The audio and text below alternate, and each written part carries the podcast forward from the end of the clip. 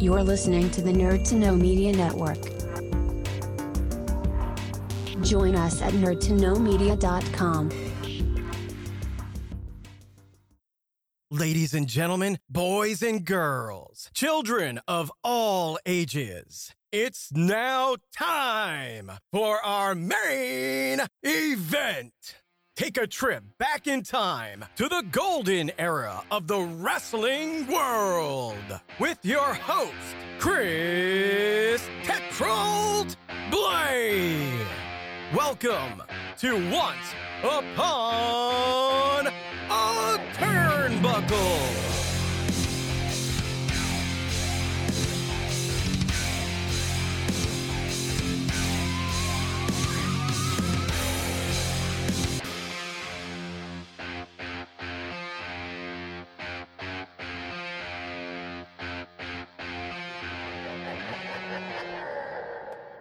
Long time no see, Joe. You're right. Thank you for tuning in again to another episode of Once Upon a Turnbuckle. Um, this year's just been a string of special guests, and this one's going to be no different. So um, I've actually got two special guests to introduce to you this time. So as well as being fellow podcasters and the co-hosts of their You Know I'm Right podcast, they are lifelong wrestling fans as well. So I'd like to welcome to the show Nick Durst and Joe Calabrese. Welcome, guys. Hey, how are you? All good. All good over here. Thank you very much. Yeah. Thanks yeah. for thanks for having us here. We're excited. Uh, you know, we, we love talking wrestling, and this is the perfect podcast for us to come on and do so. Absolutely. Thank you. Yeah. Who doesn't like, you know, discussing wrestling, to be honest with you? It's, it's, it's, it was something when I was growing up, I didn't have a lot of friends that were into it. I didn't really have many people that I could discuss it with. And over the years, it did kind of peter out. And then thanks to podcasting and social media, I'm, I'm, I'm back in the community. So it's, it feels good. Wow. So um, we're on we're on the road to we're on the road to WrestleMania. This is the exciting time of, of the of the calendar year. Yeah, I was just saying to Joe actually, I'm I'm um, I'm more of an old school wrestling fan. So I I grew up with sort of the late eighties, nineties. I kind of lost my way with it in the early two thousands. Um, so I still keep an eye on what's going on. So I'd be interested really to get your guys' take on, you know, the current stuff as well. So, you know, we'll, we'll go down that route. Um, I think best way to kick it off, though, is how I like to with, with many of my guests is, for both of you, where did your sort of love for wrestling start? Can you remember what it was, who it was that kind of hooked you in, what was going on when it was? Yeah, so, would you like me yeah, to go so first? For me... Oh, okay. Uh, you go first. It doesn't, uh, uh, it doesn't matter. Um, I'll just go quick. So I just remember...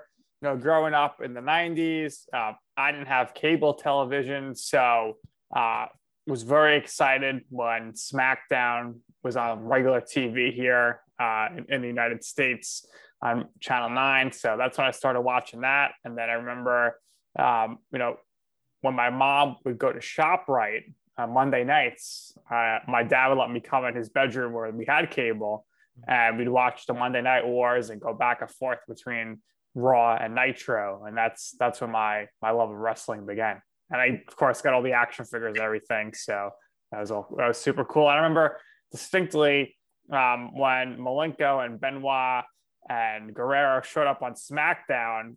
I was like, wait, these guys are on W C W. I gotta make sure. I ran downstairs, checked my action figures. I was like, yeah, this is the W C W guys. I didn't know what was going on, so that was yeah. crazy. That was quite an angle. What about you, Joe? So I grew up with older cousins uh, and a few of my uncles watched. My grandmother used to have a collection of V H tapes back from like the late eighties, the nineties. So my cousins, they first watched WrestleMania three. And obviously when you watch WrestleMania three, you watch Macho Man versus Ricky Steamboat. They became fans. They were crazy fans, huge fans of guys like Bret Hart and Razor Ramon. So guys you're probably very familiar with and mm-hmm. might have been some of your favorites because you said you're you're fans, uh, you were a fan of the product during the yeah. nineties.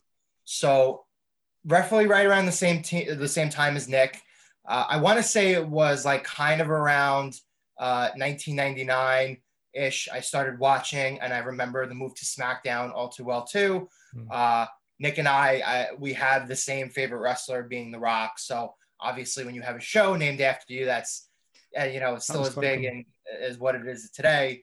Uh, but my cousins used to watch, they used to have all the wrestling figures. They used to have a ton of V H tapes, all the old magazines. And I remember one day I went by my, uh, my great uncle's house, and I remember my cousins were like kind of hanging out, roughhousing with me a little bit.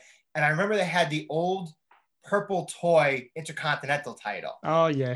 And yeah. I used to like want to wear that all the time through the house. And, you know, they always used to make fun of me, like, uh, you know, and then I grew up and, and it was like, oh, you're, you've always been like the Intercontinental champion. You're always the workhorse. Uh, but yeah, so those are my earliest memories in wrestling. Uh, I would say the late nineties, kind of not at the start of the Attitude Era, probably a little bit too young for that. But once, uh, once like Stone Cold was kind of gone with the injury and The Rock became like the big star, and you had uh, the Royal Rumble in two thousand. I remember when watching that on pay-per-view, we all, we used to have something called the Hot Box. So uh, we used to watch all the pay-per-views on the Hot Box. But yeah, so Nick and I kind of gotten into that right around the same time. Was it mainly W W E for you guys back in the day, or W W F as it still was back then, or, or did you sort of dip into W C W as well?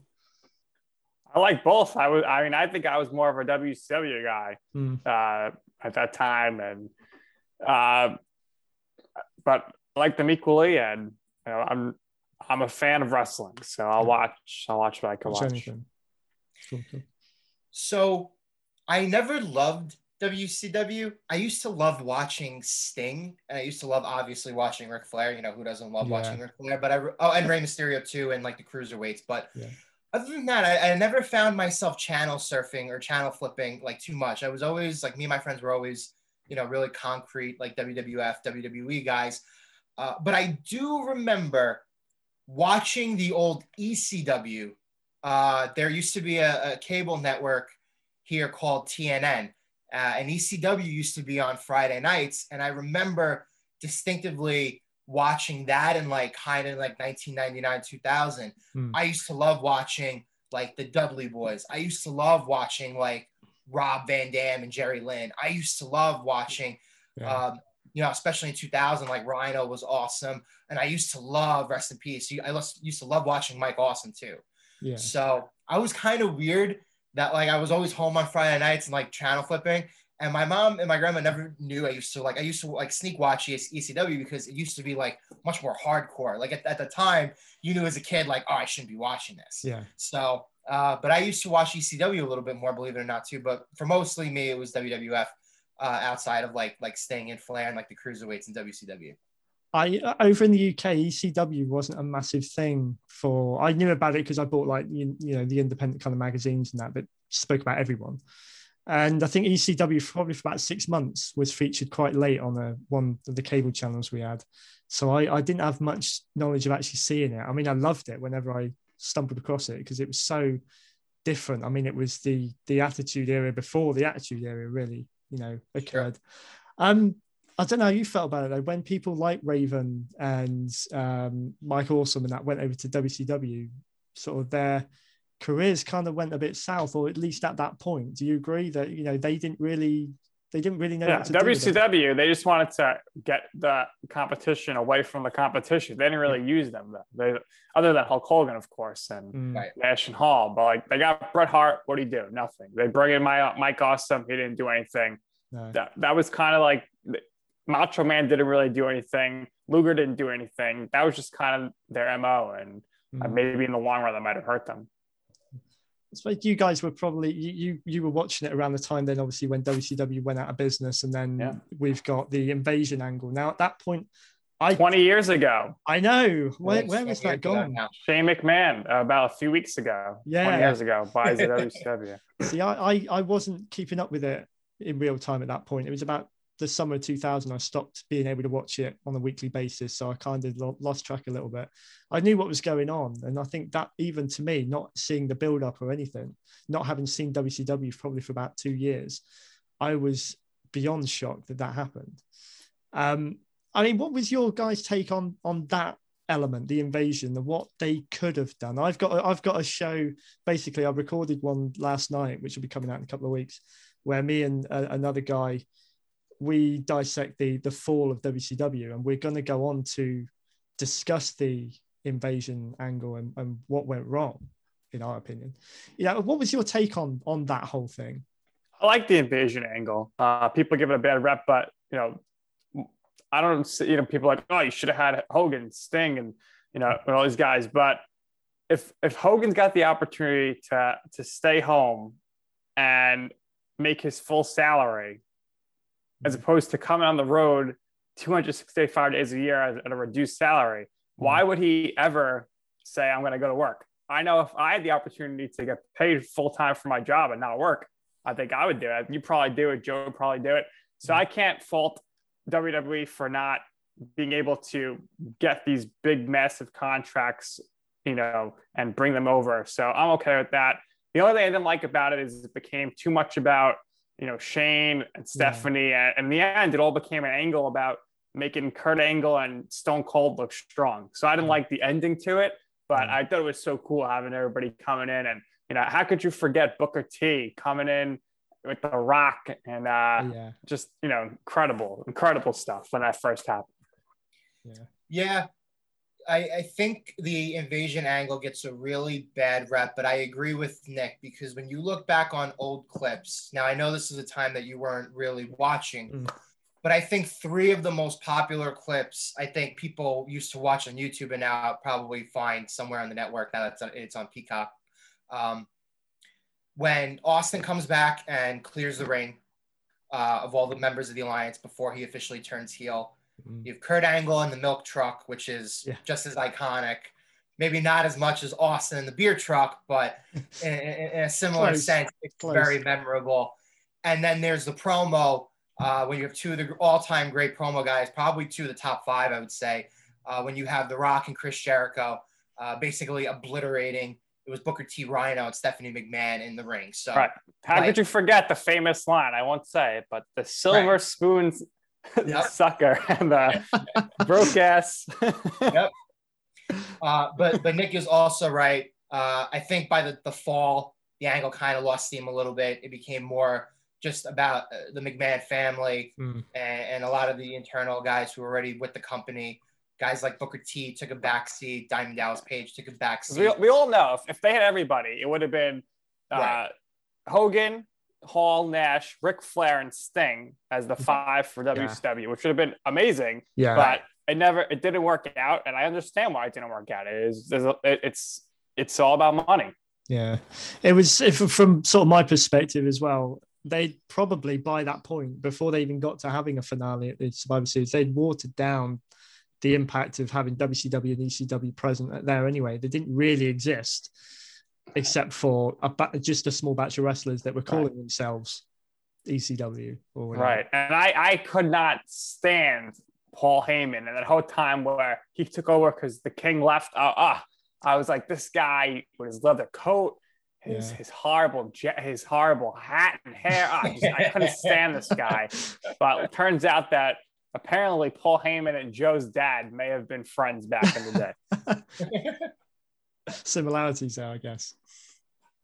Yeah, I, uh, f- you know, for my last point on the invasion angle, uh, it actually seemed like the E C W guys got more of uh, a, a rub, I guess, for lack of a better term. Absolutely. Because Rhino went on to have a really, I mean, he never won a world championship in, in W W E, but he had a really solid career and he was a part of a lot of really great angles. Hmm. Uh, his, his appearances were Edge and Christian were, were super fun. Obviously, he got pushed a couple of times uh, later on in his career when they, they they redid the draft for the second time. He was one of the first uh, SmackDown Tag Team Champions with Heath Slater. So he had a great career. Uh, Rob Van Dan ended up, right. who's going in the Hall of Fame this year. Mm. Uh, I think Spike uh, Dudley came over too. Back then, I did too. So uh, it, and it's seen and, and Taz all became an all-time great announcer mm. for those couple of years on SmackDown. He ended up getting to call. Well, here comes the pain. Yeah, so yeah, I think that, and obviously you could see the, the, the Dudley Boys too, but that was more before the Alliance. But mm. it, it seemed like the E C W guys uh, became much bigger stars. Uh, yeah, in that period of time than W C W guys did. I think yeah, they have Diamond to- Dallas Page got destroyed from the Undertaker, and then yeah. the only guy that was really successful was Booker T. Yeah. Do you think the E C W guys just had more to prove?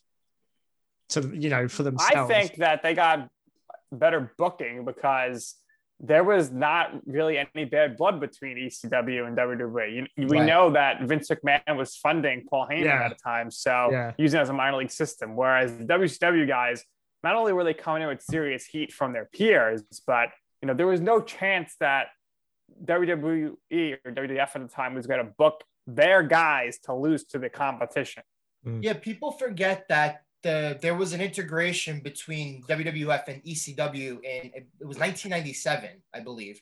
And there were a, a bunch of segments on Raw. Uh, Jerry the King Lawler was involved. Yeah. So the, the E C W takeover was not something that, that wasn't already done or wasn't original. Uh, and late in later years, you saw uh, once E C W went away for good, you saw kind of like what uh, Ring of Honor became. Mm. Uh, W W E always figures out a way uh, to, to to use that level of company uh, sort of as a minor league system. And, right.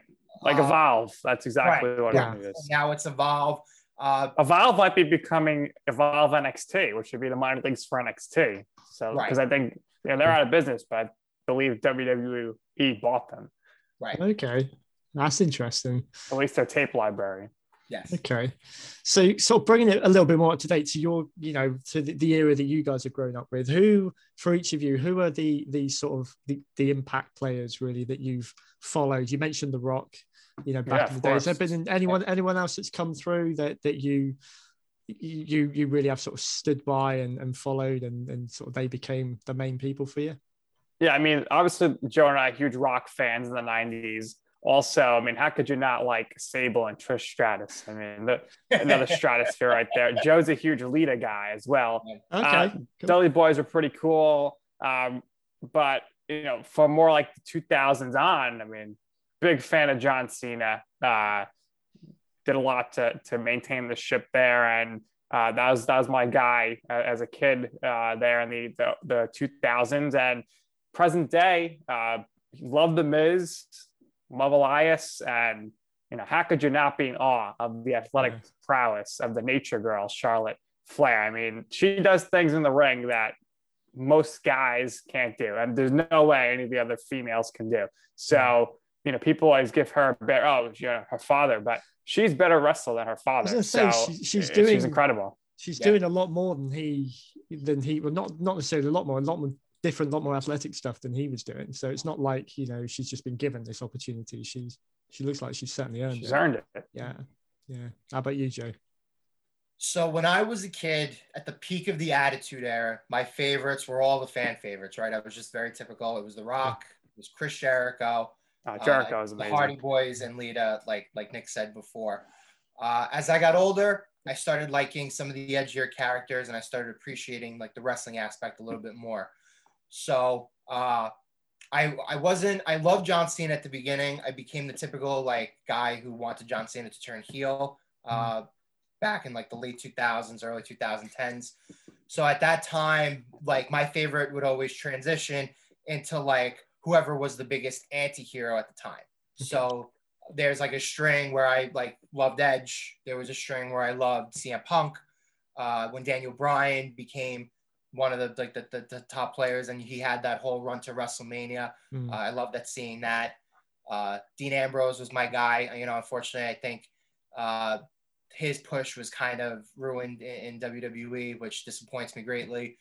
Uh, in terms of favorites today, my favorite wrestler, believe it or not, is actually Sasha Banks. I think she's the best. The she does. Uh, Nick is a huge. I, obviously, I love Charlotte too. I think she, yeah. Nick's one hundred percent right. I think in ring wise, she's much more athletic and better.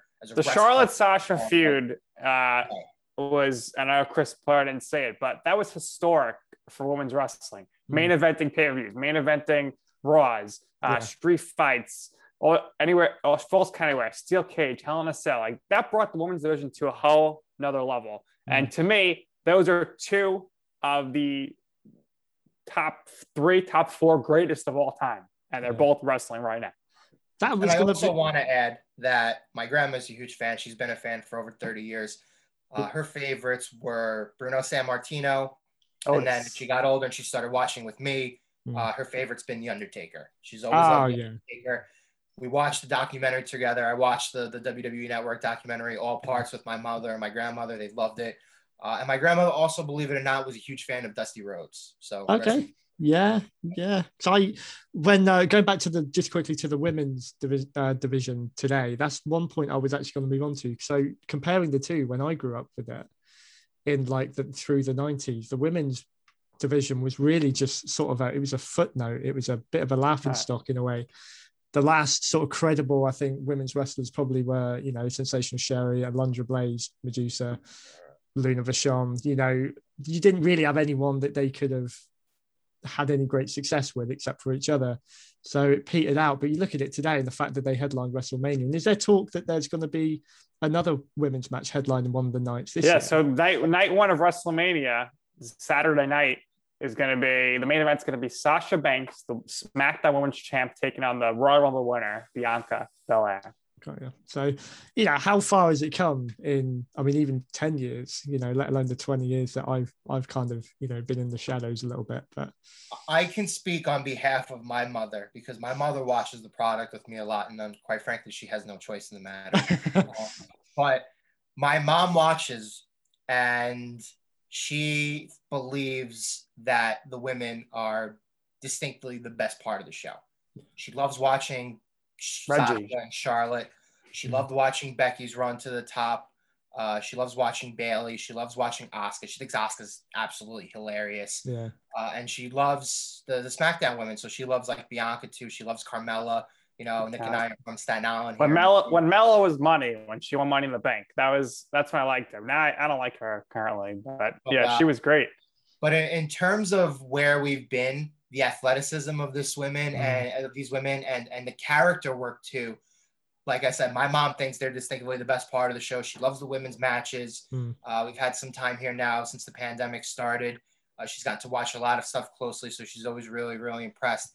Oh, and uh, she also watches uh, Miz and Missus You know, she's oh, a what a great fan show. Of Miz and Maurice. Total Divas, another great show too. And she follows up on all of them on, on social media too. So okay. Uh, Yeah, so yeah, women's wrestling has come a really, really long way. My wife hates wrestling, loves Total Bellas, listens to their podcast, you, yeah. watches their show. I mean, I, I most wrestling fans know the Bellas weren't any good; they're, they're going to the Hall of Fame. But for some reason, they just have this mass appeal outside of the wrestling world. It's yeah. it's confusing. I um I must admit, some years ago, because my wife's dead set against wrestling, she really doesn't like it at all. She doesn't understand why I ever got into it. But we did stumble across sort of following a few series of Total Divas when it was on over here, just because it's that kind of sort of trashy T V that I think she... See, for, for me, I really like Total Divas because it was the first time we actually got to see them peel back the curtain, and we could yeah. see this background stuff behind stage. And of course, it gave birth to Eva Marie. Um, so the, yeah, I like that behind the scenes stuff. Miz and Missus does a good job with that as well. I want to see the wrestlers interacting and hanging out with each other and see what it's all about behind mm. the scenes. Speaking of um, uh, Eva Marie and Charlotte, I understand, was it you, Nick, or, or both of you done an interview with both of them? Yeah, okay. So I've uh, I interviewed both of them. Uh, I used to work with a minor league baseball team here uh, for the New York Mets, the Brooklyn Cyclones, and they both happened to come to the uh, the game to play in a celebrity softball game. And okay. I go up to Charlotte. She's shaking her hand, introducing herself to me. Uh, this is before she, this is like when she first came to the main roster, and she was going to face Nikki Bella at SummerSlam. Um, so she was very, shaking her hand, so nice. Eva Marie, she was so nice as well. People give her a bad rap, nicest person, you know, you could think of. Uh, and I also interviewed Fandango. He was there. Ryback was there too. And they don't call mm. him the big guy for nothing. This guy was tremendous. I mean, unbel- the, this, he was just pure muscles, huge, just tremendous guy. Um, so that was a really cool opportunity. But yeah, I'll never, I can always say, and I'll never forget, I interviewed Charlotte and I interviewed Eva Marie. So it's two big things for me. And then years later, I ended up working for Major League Baseball at their network on a show.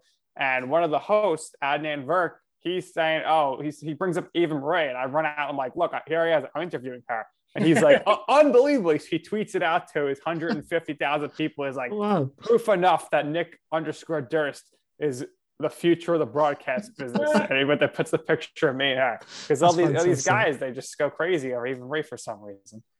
That's that's brilliant. And I, I was watching um, th- th- briefly when it was on Prime over here, literally last week. Do you know the series Paradise City at all?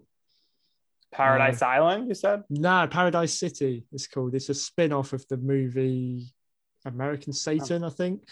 It's set in L A. It's about a, a metal band that's trying to make a comeback. There was a character in that that I knew I knew her, and I didn't know why.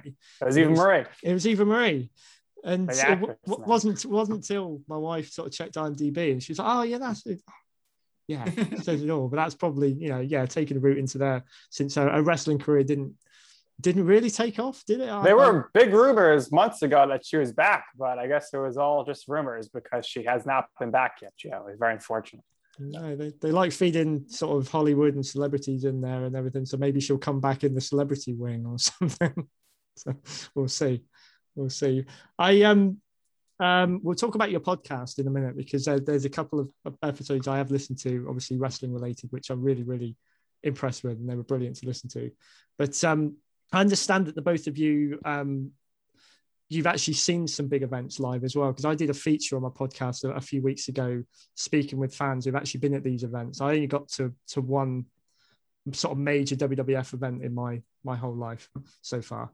Um, so so talk about those, sort of which which were they, or what were the most memorable ones for both of you? So Joe's been to more than me, okay. So I'll just tell you mine first. And two of mine, I know he was definitely at. So Uh, well, I went to some pay-per-view at the Izod Center. Maybe it was like a, a No Way Out or something. And not not too memorable for the most part. It was fun, though. Mm-hmm. Um, and then for me, the memorable events, I mean, I've been to some Raws. Uh, maybe I've been to a SmackDown.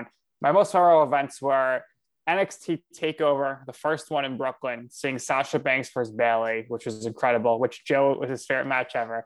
Then I have to also say I went to Survivor Series, The Rock's big return, The oh. Rock and John Cena teaming up, take on The Awesome Truth, The Miz and R-Truth, and nobody cared because it was all about Zack Ryder. We wanted Zack Ryder, he was there. And then I went to the most recent WrestleMania in New Jersey, where we saw the, the big-time main event of Charlotte versus Becky versus Charlotte, and we also saw Kofi Kingston win the W W E Championship, and we saw Zack Ryder and Curt Hawkins win the tag titles. Uh, So that, those are my events. I know Joe has been to probably all those as well, which he finds awesome, but he's also been to some more events than me. Cool. Go on then, Joe. Yeah, I'll, uh, I'll fill in the blanks here. Cool. Uh, one of the most unique nights that I've ever been to uh, was the two thousand eight Royal Rumble, because that was around the time where, like, the dirt sheets, you can call them, like mm. internet wrestling, like, from like two thousand five to two thousand eight, that's when like all those like sites started blowing up. Yeah. So the rumor at the time was that number thirty in the Royal Rumble was going to be Bobby Lashley. Everybody thought it was going to be Bobby Lashley. Lo and behold, John Cena is back from a torn pec for three months. Nobody yeah. expected that. It was a true surprise. Uh, it was probably one of the loudest, I think, I mean, I've ever been in Madison Square Garden for. Uh, Very, very legitimately, like, overwhelming moment. Uh, so much fun being in the building for that that brief, like, ten period, uh, ten minute period of time. Yeah. Uh, Nick mentioned Survivor Series. I won't mention that. Uh, I also went to the first WrestleMania here. That was in MetLife. So the three big matches were The Rock and John Cena. Uh, Once in a Lifetime Part Two. Yeah. Uh, Rock and Triple H. Triple H put his career on the line and ended up wrestling more than a couple of times after that anyway. Uh, and then it was The Undertaker and C M Punk, which uh, is probably The Undertaker's most underrated uh, WrestleMania match. So uh, even though the the second event at, at the, the stadium recently was better, uh, mm. still an unbelievable experience. Uh, seeing The Undertaker's entrance live, seeing The Rock entrance live, uh, mm. that was amazing. Um, yeah, I also, there was a Raw in two thousand thirteen. It was one of the very first Raws at the Barclays Center. And the main event segment was John Cena picking his WrestleMania, uh, his SummerSlam opponent. Uh, and that was the night that he picked Daniel Bryan. And oh, okay, yeah. Feeling, the feeling in that, that, that building that night was indescribable, because you almost knew the inevitable was going to happen. Yeah. That was the night where we said to ourselves, like, wow, they're going to run with Daniel Bryan. Maybe we do have finally have a voice again. So that was a lot of fun. Uh, I always praise the Sasha versus Bayley match at TakeOver Brooklyn, the first one. Because to me, that is the Ricky Steamboat uh, versus Macho Man, I think, of, of women's wrestling. I think that match is going to uh, – was that the match? That was the match that put women's wrestling back on the board. Right. If I remember, Joe, that wasn't even in the top five of the all-time N X T women's matches when they Which, put the list out a few years ago. It's a lie because it's number one. The second one was, right? Oh, the and I also one. want to mention that uh, I drove to D C Battleground two thousand sixteen because I always said I wanted to watch the Shield uh, three guys wrestle in the same match. They main evented that night for the W W E Championship. Dean Ambrose won that match. Uh, even he though said that, he was going to do it, and he did it. Even though that match wasn't a five-star match, it was just really, really special. I always wanted to see those three guys fight in the same match. So there you go. Awesome! Wow, what a uh, what a variety there. You know, so I mean, again, someone like me who's been to one, that will always stick in my mind. But uh, yeah, unfortunately, many... they don't really uh, run too many shows over there. Other than no. the, uh, usually the post the post WrestleMania house show tour and maybe a Raw and a SmackDown. Yeah, so I was at uh, One Night Only in ninety-seven, the one where Shawn Michaels beat the Bulldog for the European title, um, which I was a massive Shawn Michaels fan at the time. So it was it was really odd being in this whole block of Bulldog fans, and I was the only one there with a Shawn Michaels sign. If W W E ever has a, a big pay-per-view event over there, you're going to make sure you're at it? I might, I, I would probably try just to say I'm there. Yeah, definitely. Because right. I the, the one that I always regret not ever having the chance to have been at with SummerSlam ninety-two, because people still talk about it today. Right.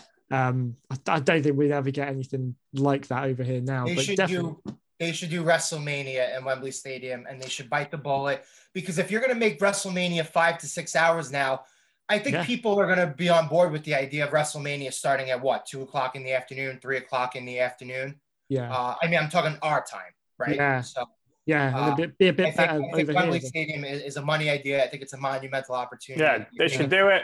Put Tyson, put Tyson Fury in the main event, and uh, they get to go. Fury versus Lesnar. Me and Joe were talking about it last night. Amazing. They got to yeah. do that match next year, and uh, in, in Dallas for WrestleMania. That would be brilliant. What is it like to be at a WrestleMania? I've I've spoken to one one other person who's been at one, and they they described it as pretty intense the whole weekend. Indescribable. Yeah. When when when people say it's the Super Bowl of wrestling, I so last year when I went, uh, I tailgated, and I had there was a person in our in our crew who unfortunately needed special assistance. You know, we had the the chair for him and everything. Yeah. So we ended up getting the special, you know, handicap parking, and we were right next to the gate to go in. We were right next to all the merchandise trucks. We had the grill set up. We were making food. We had the like the car radio blasting. We were listening to the Yankee game. There was a Yankee game on during the day. We were listening to wrestling theme songs all day. We had people from all over the country and all around the world coming up to us and hanging out with us during the whole day. We made this a whole day experience. And obviously the show itself lasted almost six hours. So that was a marathon in itself too. Yeah. So it was almost like we broke the day into two parts. But there is nothing like it. Like, it is legitimately the Super Bowl. You're interacting with people who are from all over the world, who have the, the same love for it that you do. It like it, it's truthfully indescribable. It's it, it's a whole spectacle, uh, and and like the week itself and doing stuff. Uh, you know, when when when we're we're have the like the world running and we're not dealing with the pandemic, like the experience of being in the city and seeing wrestling fans everywhere. Listening to Elias sing and grace you. I mean, it just doesn't get any better than that. Yeah. John Cena returning as Doctor Thugonomics. Tremendous. Amazing. Um, no, I, I, I hope they follow through then, really, with your suggestion there, Joe, to, to bring it over here, because it's it's definitely something I think. I know a few friends from over here who have traveled over to America. I think and, you. Uh, I think everybody there deserves it. And I think. Well, you do you think? Do you think? Opportunity. Chris, do you think if they have it at Wembley, that it would easily sell out? There'll be enough audience, people, the people that want to go there from the I, U K. Yeah, I think so. I mean, I, I don't know really if it is as big over here as it may have, may have been before, say during, mm. you know, the late nineties or even right. back when SummerSlam ninety-two was over here. But I think it's it's a big enough event and a big enough right. sort of trademark that I even think even if, I think fans if anything, do do SummerSlam at Wembley. Yeah. I mean, I mean, right. I think I think if you're they're worried about WrestleMania because maybe people internationally or whatever want to travel to America rather than the U K, if it's easier or something, then do that there, you know? I I, I think it's a big enough, it's a, it's a big enough name. It's a recognizable attraction that, that even non-wrestling fans will go to it for the experience. So, yeah, I don't see why they wouldn't. But, uh, but yeah, so um, so going on to what you guys sort of do at the minute then, your your podcast, tell us a little bit about that, sort of what it's about, how how did it come about, some of the people that you've spoken to, you know, yeah, give it give it a plug. Go ahead, Joe. Well, I thought you wanted to go first. You're wearing the sweatshirt, right? The podcast is You Know I'm Right. And you can get it on Spotify or, you know, wherever you get your podcast. Check it out, in the zone dot io. It's there as well. Check it on our on In The Zone's social media platforms, in the zone dot io. Check it on my Twitter at Nick underscore Durst. Check it on Joe's Twitter at J Calabrese one. Check it on Joe's Instagram at Joey Cals. And check it on my Instagram at Nick's Food and Stuff, Nick's Food and Stuff. So you'll see my food and you'll see my podcast and sports stuff. Um, you know, I'll let, I'll let Joe talk about this first, then I'll film the, the missing pieces here, because Joe has a great perspective on how the podcast started up and how we got to where we are today. Cool. So it was definitely Nick's baby. Uh, Nick and I have been friends for a while. Uh, something materialized finally last year, and with the pandemic going on, it was as good of a time as ever to start projects like this. So the the first episodes were us talking about sports, talking a lot of wrestling, going back and forth. We were lucky that W W E was still running shows at the Performance Center, uh, gave us some stuff to talk about. Uh, over the course of the last four to five months here, it, it, it has really taken on uh, a much bigger life of, on, uh, of itself. Mm. Uh, we've been able to get a lot of really tremendous guests, a lot of people uh, so far in the sports world. We've gotten a couple of people in the, the, the wrestling world as well. Uh, people in that sphere are, are a little harder to get a hold of, mm. obviously, with the, the way the companies operate. So hopefully... Uh, we continue. Uh, we can continue to have guests on in the future. Uh, but it was from the mind of Nick. Uh, he had a great idea, great concept for it. Uh, like I said, it started taking off here recently. Uh, I think he recognized somebody in in me who was a friend, who somebody who would enjoy doing the podcast with. Mm. Uh, and I think more so than anything else, I think the dynamic between him and I uh, were were kind of a blend of two people who are entirely unique on our own. Uh, so you add us two with somebody else uh, and that dynamic. And I think that's what makes it work really, really well. I think there's a, just a really great uh, flow of communication. Uh, I happen to think that the three person podcast for us uh, works a lot better than if we were to do something on our own individually. Okay, cool, cool. No, what I've heard of it is, is fantastic. One in particular that I gravitated to straight away was um, Jimmy Corderas, because um, obviously, definitely from my era, I, I recognised his name straight yeah. away, and it's, it's a legend. It's, yeah, yeah, and it's it's it's it was so interesting because you hear a lot of podcasts where they speak to the wrestlers, but you don't get many where the referees or the backstage people have actually had this platform to speak about stuff, and I was I was so intrigued by some of the stuff that he had to say. Um, are there any more in the pipeline, like like him, you know, from the wrestling world and that that are that are oh, coming through? We have someone just like him. We actually have him coming back again oh, brilliant. To talk WrestleMania. So that's going to be great. Awesome. Uh, we had on Scott Stanford. He does. You probably, if you order a pay per view in, in the U K, you'd see him doing the pre show, whatever. Um, he does W W E work, does studio work. We had an Ardell Kyle, who was Kyle Edwards in W W E, so we, we talked to him. We try we're gonna try to get on uh, Tony Luffman, who uh, he was in W W E. Apparently, he was huge in the U K. Uh, I forget what his last name was uh, with, with with W W E, but we're trying to get many more wrestling guests. We might have Rich Brennan coming on. Uh, it's tough though, you know. We get we get in contact with these wrestlers, um, like some people with A E W or R O H. And they say, yeah, I'll come on, but you got to run it by the P R guy, and the P R guy doesn't yeah. answer you. So I don't know what it is, because to me, you're hurting yourself by not having your talent come on and promote their programming. Sure. So we'll see. We're trying to definitely get a lot more into the, the wrestling sphere here. I'll I'll definitely be keeping an eye on it. I uh, it's it's what I, I love, particularly, again, with the the old school guys. A lot of them are out there looking for these kind of things. You know, I've I've managed to get a couple right. on so far. Joe, I've, you want to tell you want to tell uh, Chris about what happened with Teddy Hart? You're familiar with Teddy Hart, the wrestler, oh, Chris? Yeah, yeah. So, Teddy Hart was somebody we were able to get to very early on. We figured, you know, it'd be nice. He'd be our first wrestler guest. Yeah. Uh, basically wanted money for it, was like inquiring about that, ended up getting arrested. So it was kind of good that it didn't necessarily materialize for us, but uh, we tried to get him on super early and it just didn't work out. So, yeah. Yeah. you know, there, there are other guys like that that we're, we're, we're going to try to, I mean, we need to have more wrestling guests on, you know, for somebody who who's a huge wrestling fan and, and yeah. Nick as well. Uh, you know, I, I feel like we can definitely uh, look to see if we can have more on in the future.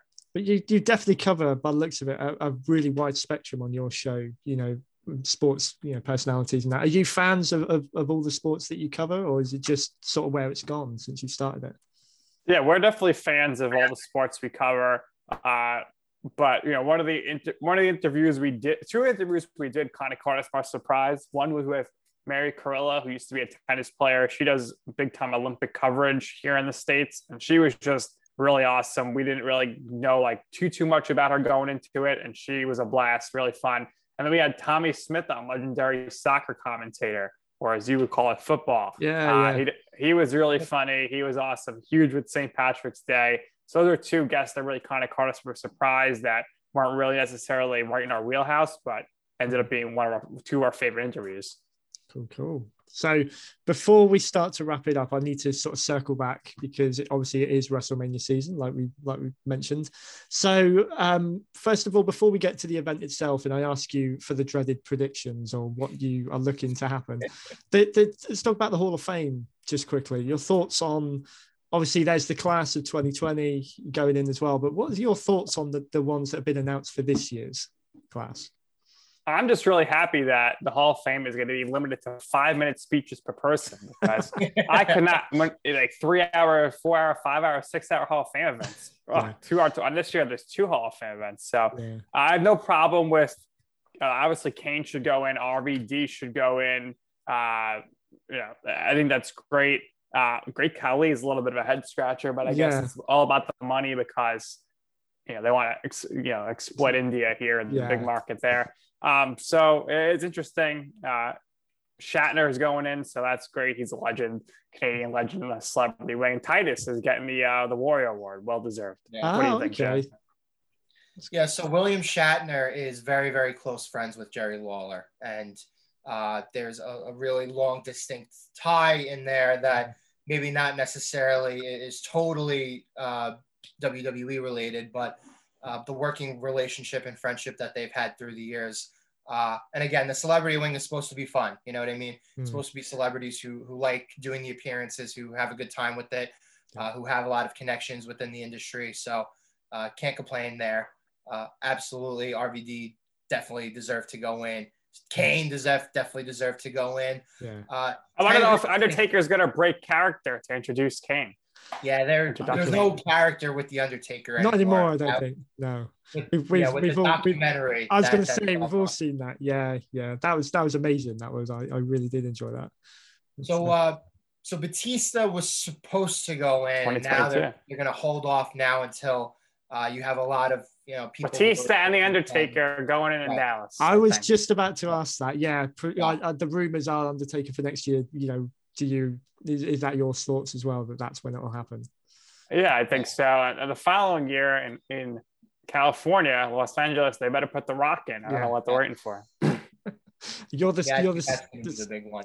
Second guy in two days to say that or one of these. So you know, yeah, let's uh, let's hope that's what they're aiming for.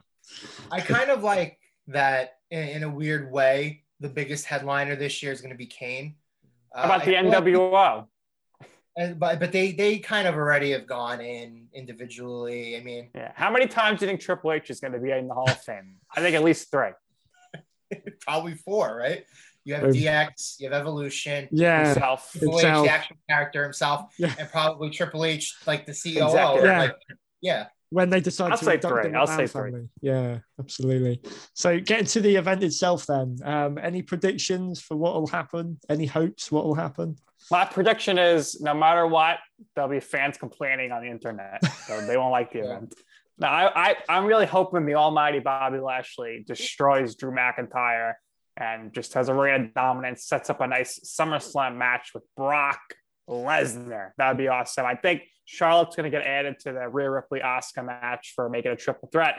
Uh, I think Owens versus Zayn's going to be incredible. I think it's going to be an awesome match. Rollins versus Cesaro is going to be awesome as well.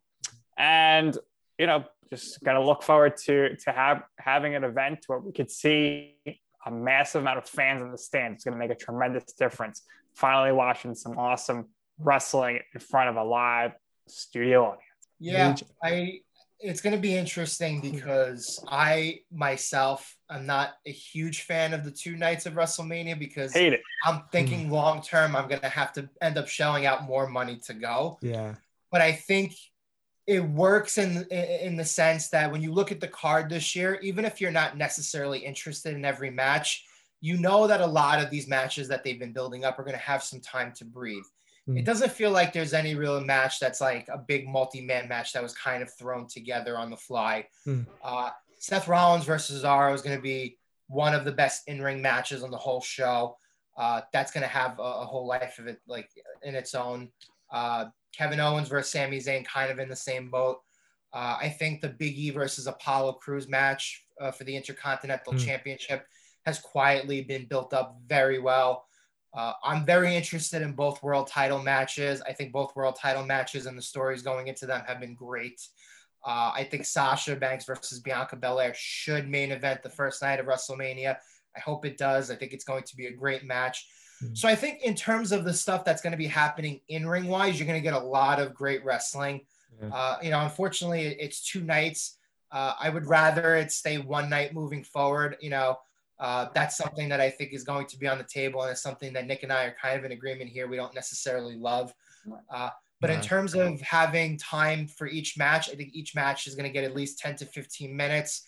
Uh, and in, in the case of uh, maybe like Seth Rollins versus Cesaro or Bianca versus Sasha, I think those matches are going to be the best in the show. And I think with the extra time that mm-hmm. they normally usually wouldn't get, uh, I think it's going to be able, you're going to, it's going to add a lot of quality to the matches. So yeah. yeah. Also, we got the debut of Amos. Him yeah. and A J t- teaming up to take, yeah. to take on the New Day, which should be good.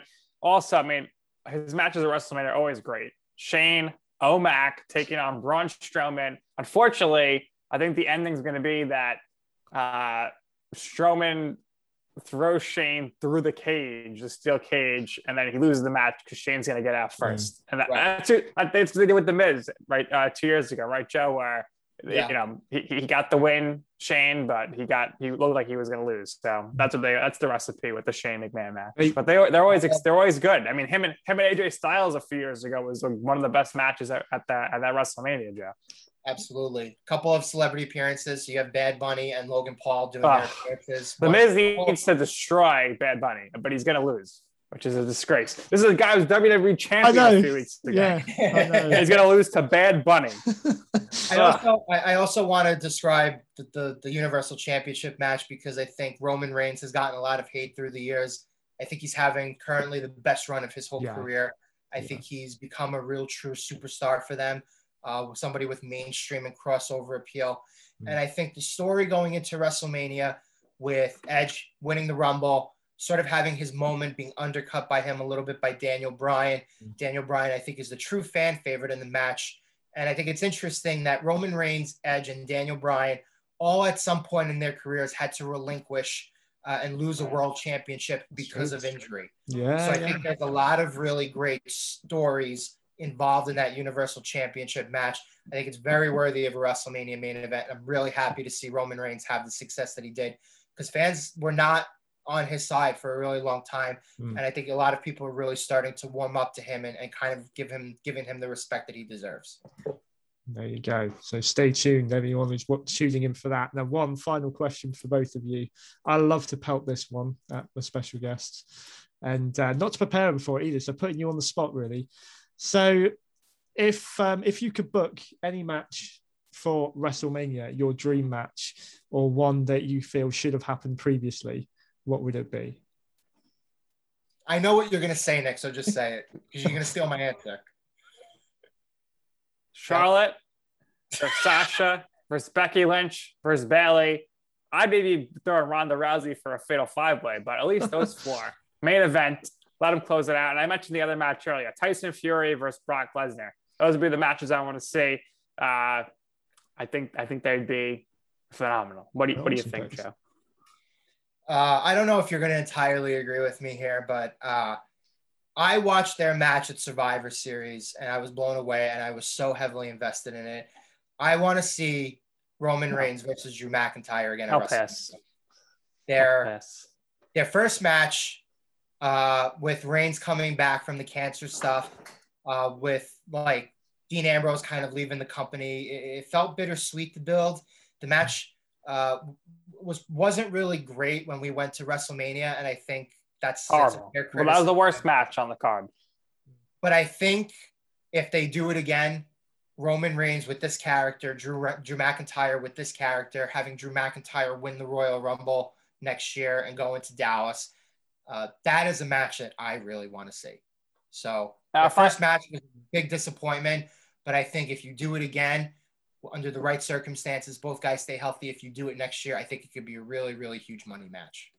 I think the, you know, I want to see Lashley versus Lesnar too. It doesn't have to necessarily right. WrestleMania, but if I could book one segment for WrestleMania, I think Joe would agree with me. We want to see The Rock and Elias do a concert. If you yes. want to get John Cena involved, that works yes. too, but that'd be phenomenal. I mean, it's this guy Elias, all right, the Raw after WrestleMania has everybody in the stands chanting, "We are assholes," because he called them, he called them that, right? That's star power right there. I remember screaming with everybody I met, life stayed on top of my lungs, letting everybody know that W W E stands for Walk with Elias. I mean, that was, seeing him perform was just magical. We downloaded his album on Spotify. He's a really talented guy. And, you know, we, him and John Cena, they, they should have had a match by now. They haven't. You saw uh, I'm, after when Elias, after WrestleMania, it was like the next man who went to WrestleMania, the dead man, Undertaker came out. Uh, they were just having a, an Elias versus Undertaker feud, should have been good, but then it was Goldberg versus Undertaker. Um, Elias is just, he's a superstar in the making. Jimmy Corderas, you listened, he agreed with us. He's the total package. Mm. And they got to push this guy to the moon. Uh, so it's, I don't know what they're waiting for. Wake up. It's Elias. This guy's, this guy's a mega star. We're just waiting to happen. I want to piggyback the Rock point, because at some point we're going to get the Rock versus Roman Reigns. Absolutely. And, yeah. And with the, the family tie-in, uh, if that, if that whole story and the Rock gives them the, the, the schedule to, for, for Roman Reigns to work with, I think those two together would be absolute wrestling magic. Right. They should do it in a lumberjack match though, with all right. this wild Samoans and Rikishi. And um, then you could just have, that's why The Rock gets screwed or something. So I don't that would know. Be amazing. Would it would it be as big? I don't know, probably not on paper, but it's the, the Rock Hogan kind of thing. Has it been brewing no. for that long that it'll mean I don't something? Think so. They, they haven't really teased, they haven't teased it on screen at all whatsoever. So well, and they never, they're not in the same era, whereas Hogan and Rock were going against each other week, week and week uh, in the Monday Night Wars. And that was, to me, you know, you asked me, that wasn't the main event, but that's the greatest WrestleMania match of all time. Yeah, yeah, no, I do agree. That was pretty amazing. And uh, I was, by that point, I was sort of two years out of the loop. And I I, I do, I love that whole WrestleMania. What, what that, a WrestleMania. I mean, you had yeah. the T L C match. Ric Flair's taking on The Undertaker, like yeah. in, the, in the middle of the card. That's a tremendous match. I mean, that was that was a great paper. Yeah, it was. Seven, seventeen is still the best. seventeen is the best, period. That's, I can watch that show over and over again. It's just that good. So many, so many fans, yeah, always say that. I, mean, I think that was the last great WrestleMania, Hogan Rock. And that's a long time ago now, which is a real yeah, shame. It is. Well, you know, better days ahead, fingers crossed. Listen, guys, thank you so, so much for coming on. This has been amazing. It's been fantastic to talk to you. Um, I urge everyone out there listening to this to follow these guys and, you know, listening to their podcast, because if you enjoy mine, you will love theirs. So, uh, no, you know, all the best with everything. Hopefully, you know, we might be able to do this again soon sometime. Absolutely. It was fun. It was fun to talk wrestling. Chris, yeah. I really appreciate it. And like you said, everyone go check out our podcast. You know, um, right. Chris, this was really, really fun. Uh, nice. We love sharing our stories. You know, we love talking wrestling in general. We would be so happy to do this again. Anytime yeah. you want us, just reach out. We'll be glad to, to come on. I will. Thank you very much, guys.